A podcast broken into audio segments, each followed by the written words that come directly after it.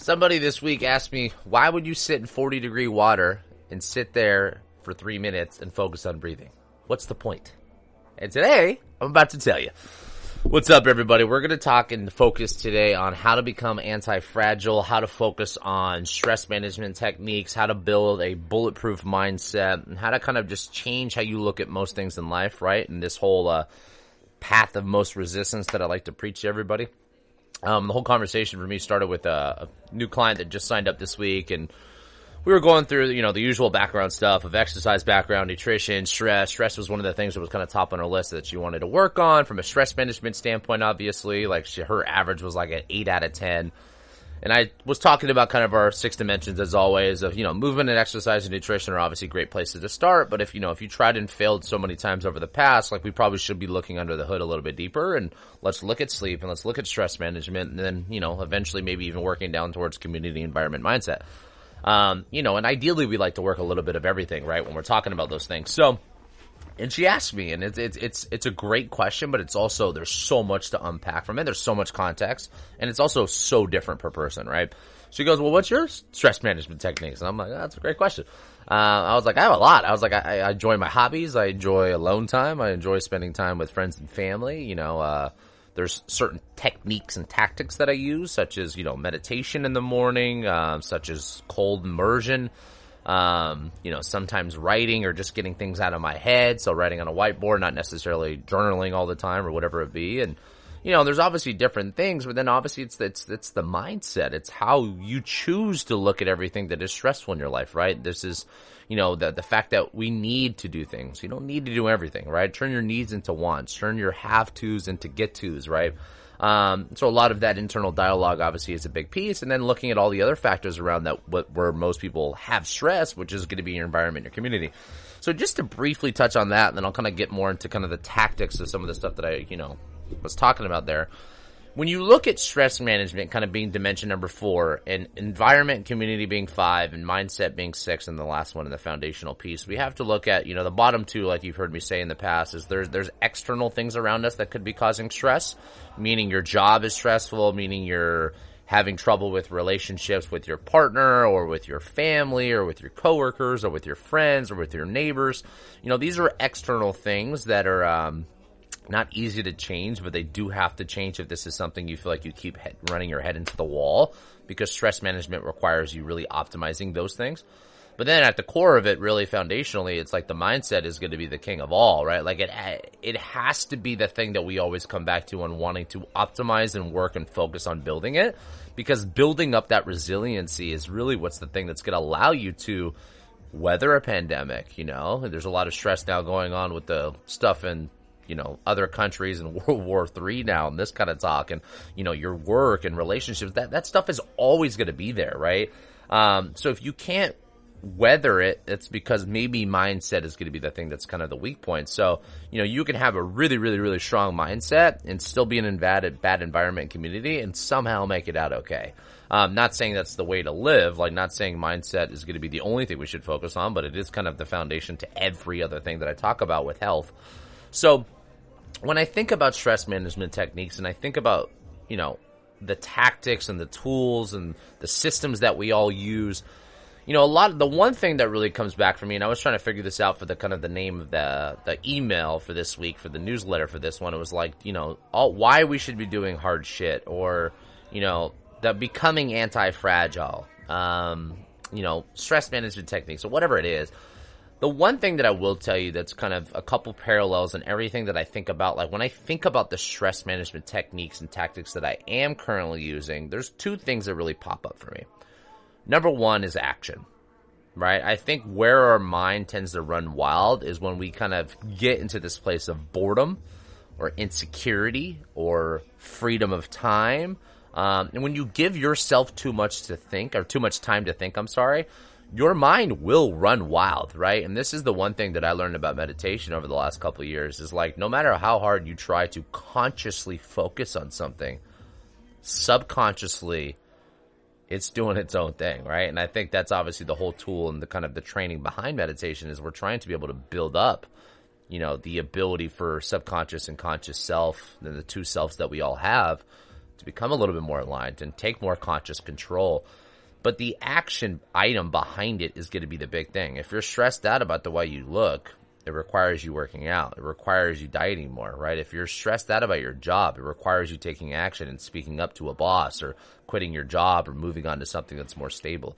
You know, if you're stressed out about anything in life, you have to look at number one thing is the action is the thing that's going to solve that problem. If you're not willing to take action against a certain item, of course you're going to be stressed out. Of course you're easy to be play the victim. It's, of course, it's easy for you to always be in a hole and always be just in this place of fear and anxiety and depression and stress or whatever it might be because you're never doing anything to dig it out, right? Like you're never trying to do anything to climb back out of this hole. You're just sitting there complaining and whining about it all the time. Um, you know, and as always, I hope I'm not offending anybody, but I tend to be brash in how I look at these things because at the end of the day, the work really does solve the problem. Um, I talk about this with my team all the time, right? Like when we think about our sales training, like one of the worst parts about sales training is not making the sale and getting a new member to be a part of the team or not making the commission on the front end. It's doing the boring work in the front end. It's making the calls. It's reaching out to people. It's the, you know, the uncomfortable ask for the sale or for whatever it is, right? Um, and it's the same thing in every single avenue of your life. There is going to be a point that is just boring or it's uncomfortable or it's hard or it's whatever it is. The action is really what's going to get you across that bridge and it's going to get you to the other side.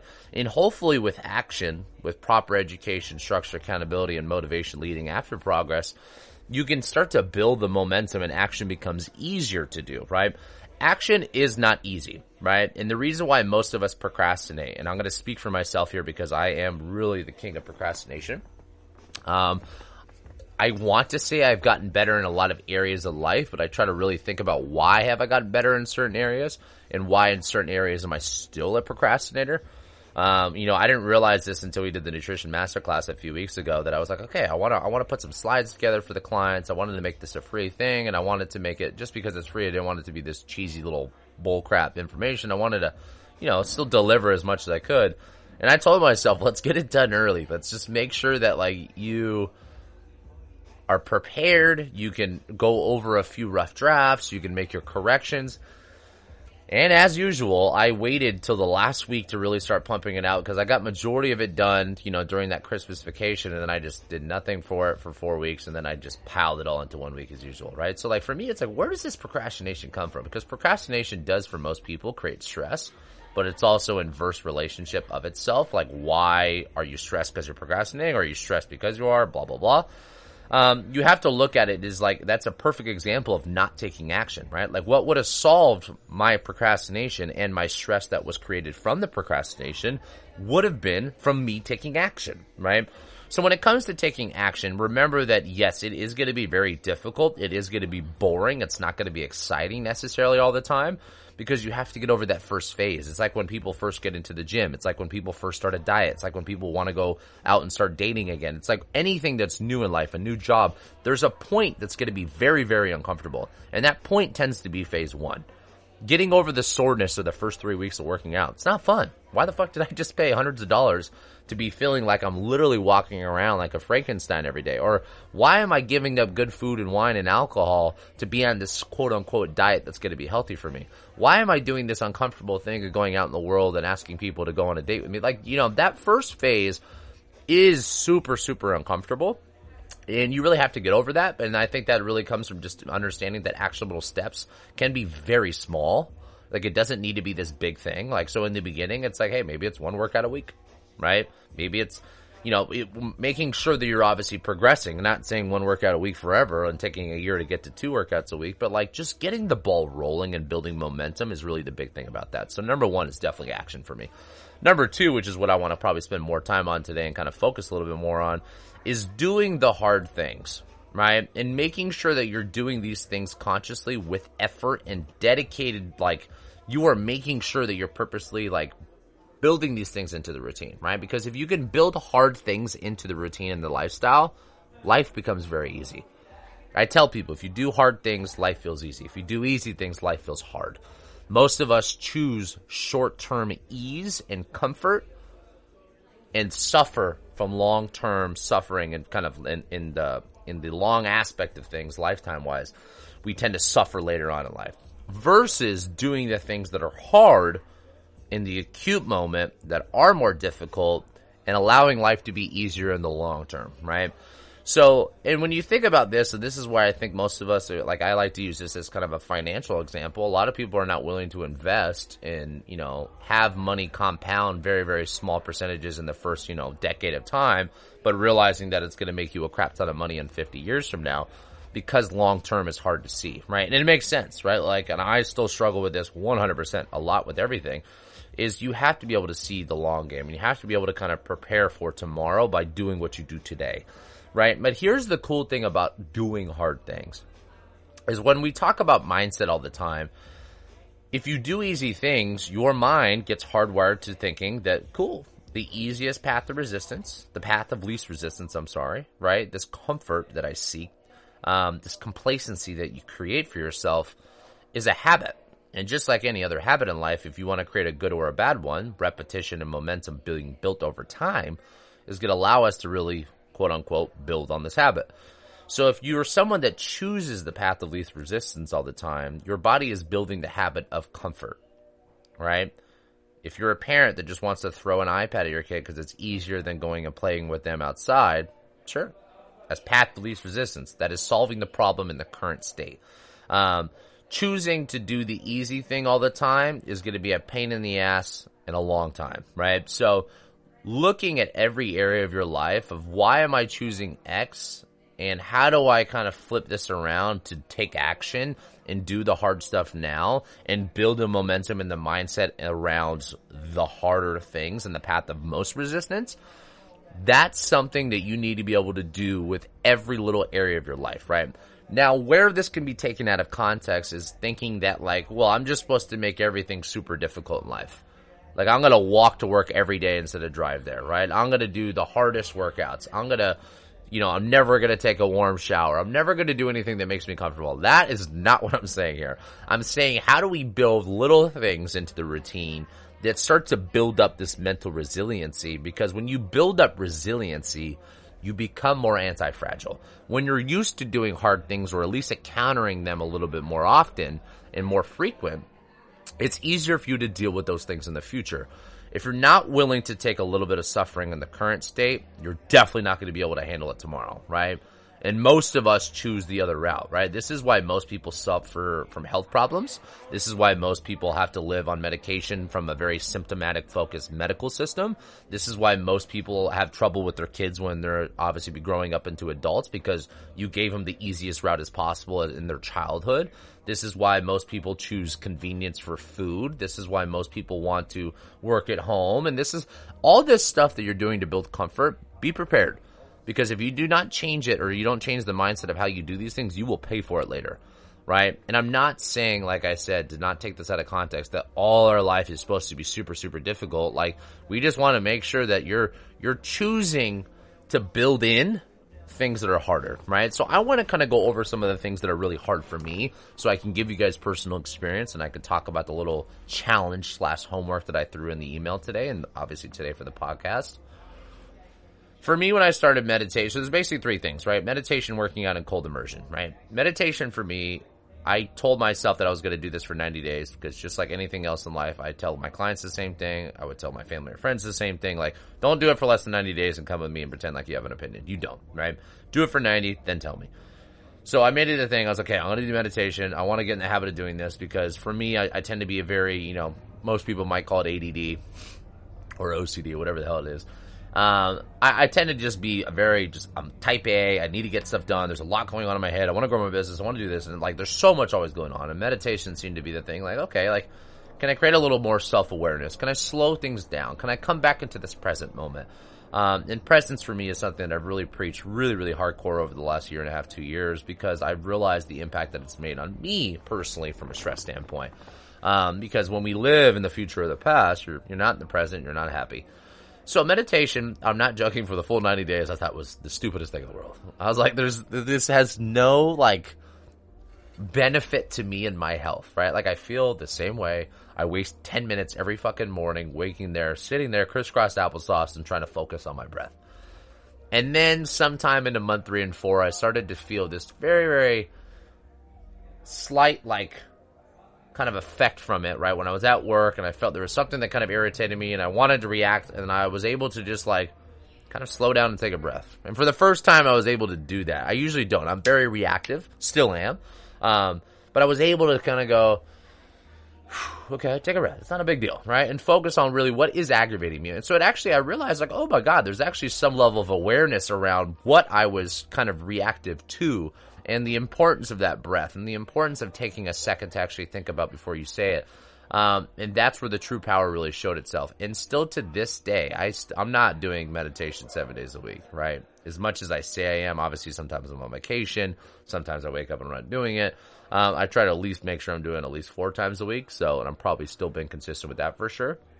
And it's hard, right? But the fact that I know it's hard means I know it's good for me, right? The fact that I know that, holy, why is this challenging me so much? Why is 10 minutes out of your day, out of your 24 hours that you have, such a challenge for you? And the reason why is because I want, I feel like I need to do more. Because I feel like I should be kind of be more efficient with my time. Because I feel like I should be doing more things. I know in return that that's the reason why meditation is so powerful for me because the more I practice it, the more I take the time, the 10 minutes to slow down, the more I can create the awareness, the more I can practice becoming present, hopefully over time, that thought process, that personality trait that I've created over the last 30 years, it starts to dwindle down. And that's the goal for me, right? And it's obviously, it's taken two years to get better at it. And I'm nowhere near where I want to be. But that's the cool thing about the art of the process is I'm hooked on the process. I'm not, I don't really care about the results so much right now, right? I want to stay focused on the process and just making sure I'm progressing, obviously. Um, but that's number one, right? So the number two thing for me, and this is probably should have been number one, but is working out, right? Working out for me is always going to be the thing that is hard to do, that is actionable items. It addresses health better than most things in life because working out gets the domino and the snowball rolling.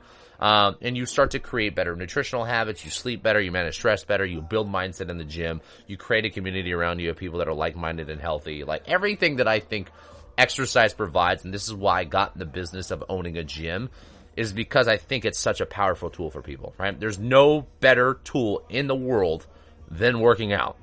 It literally like it carries over to every area of your life. And when we talk about today for becoming anti-fragile, for becoming more mentally resilient, building a bulletproof mindset, working out does that better than anything really in the world for me, right? And I've done it for so long and I've just, I've seen the benefits of it. Obviously there's the, all the other benefits around it, but the mental stuff of learning how to be able to push myself when I'm tired, to be able to go one more rep when I think I'm done, to be able to really work out the days I'm really tired. And I want to skip the gym. Getting that that mentality built around the gym um, and turning it into a passion to something I actually look forward to most days, not all days. Um, is something that's carried over to every area of my life because I know when I can push myself harder in the gym, I can be better at home right? I can be a better boyfriend. I can be a better son. I can be a better employer. I can be a better, you know, everything, right? Because I, I, I'm practicing these things in other areas of my life. So when they show up in other areas of my life, I feel more prepared, right? And exercise is probably one of the most powerful tools for doing that.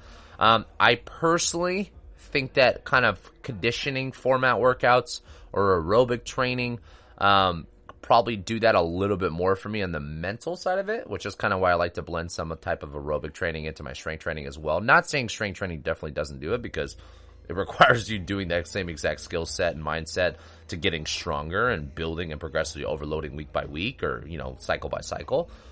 But I think the conditioning aspect, like when I'm on a run and I'm, you know, you know, I'm just getting going the first mile, I'm just getting my legs warm, my breath control, then mile two, then you know, you get into that kind of whatever it is for per, you know, every person's different. Some people already laugh at me, but like when I get into like three miles into my run, I'm like, all right, like feel pretty good. I definitely can convince myself to walk if I wanted to right now. But like that little voice pops up in the gym more than any other place. Well, besides the next one I'm about to show you.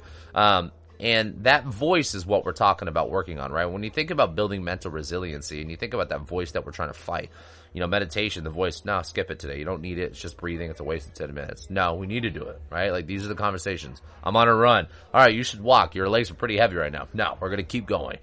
And finding the balance between these two voices and being able to stack those little wins and being able to outweigh and out convince and out argue the other person that's in your head convincing you to do the opposite thing.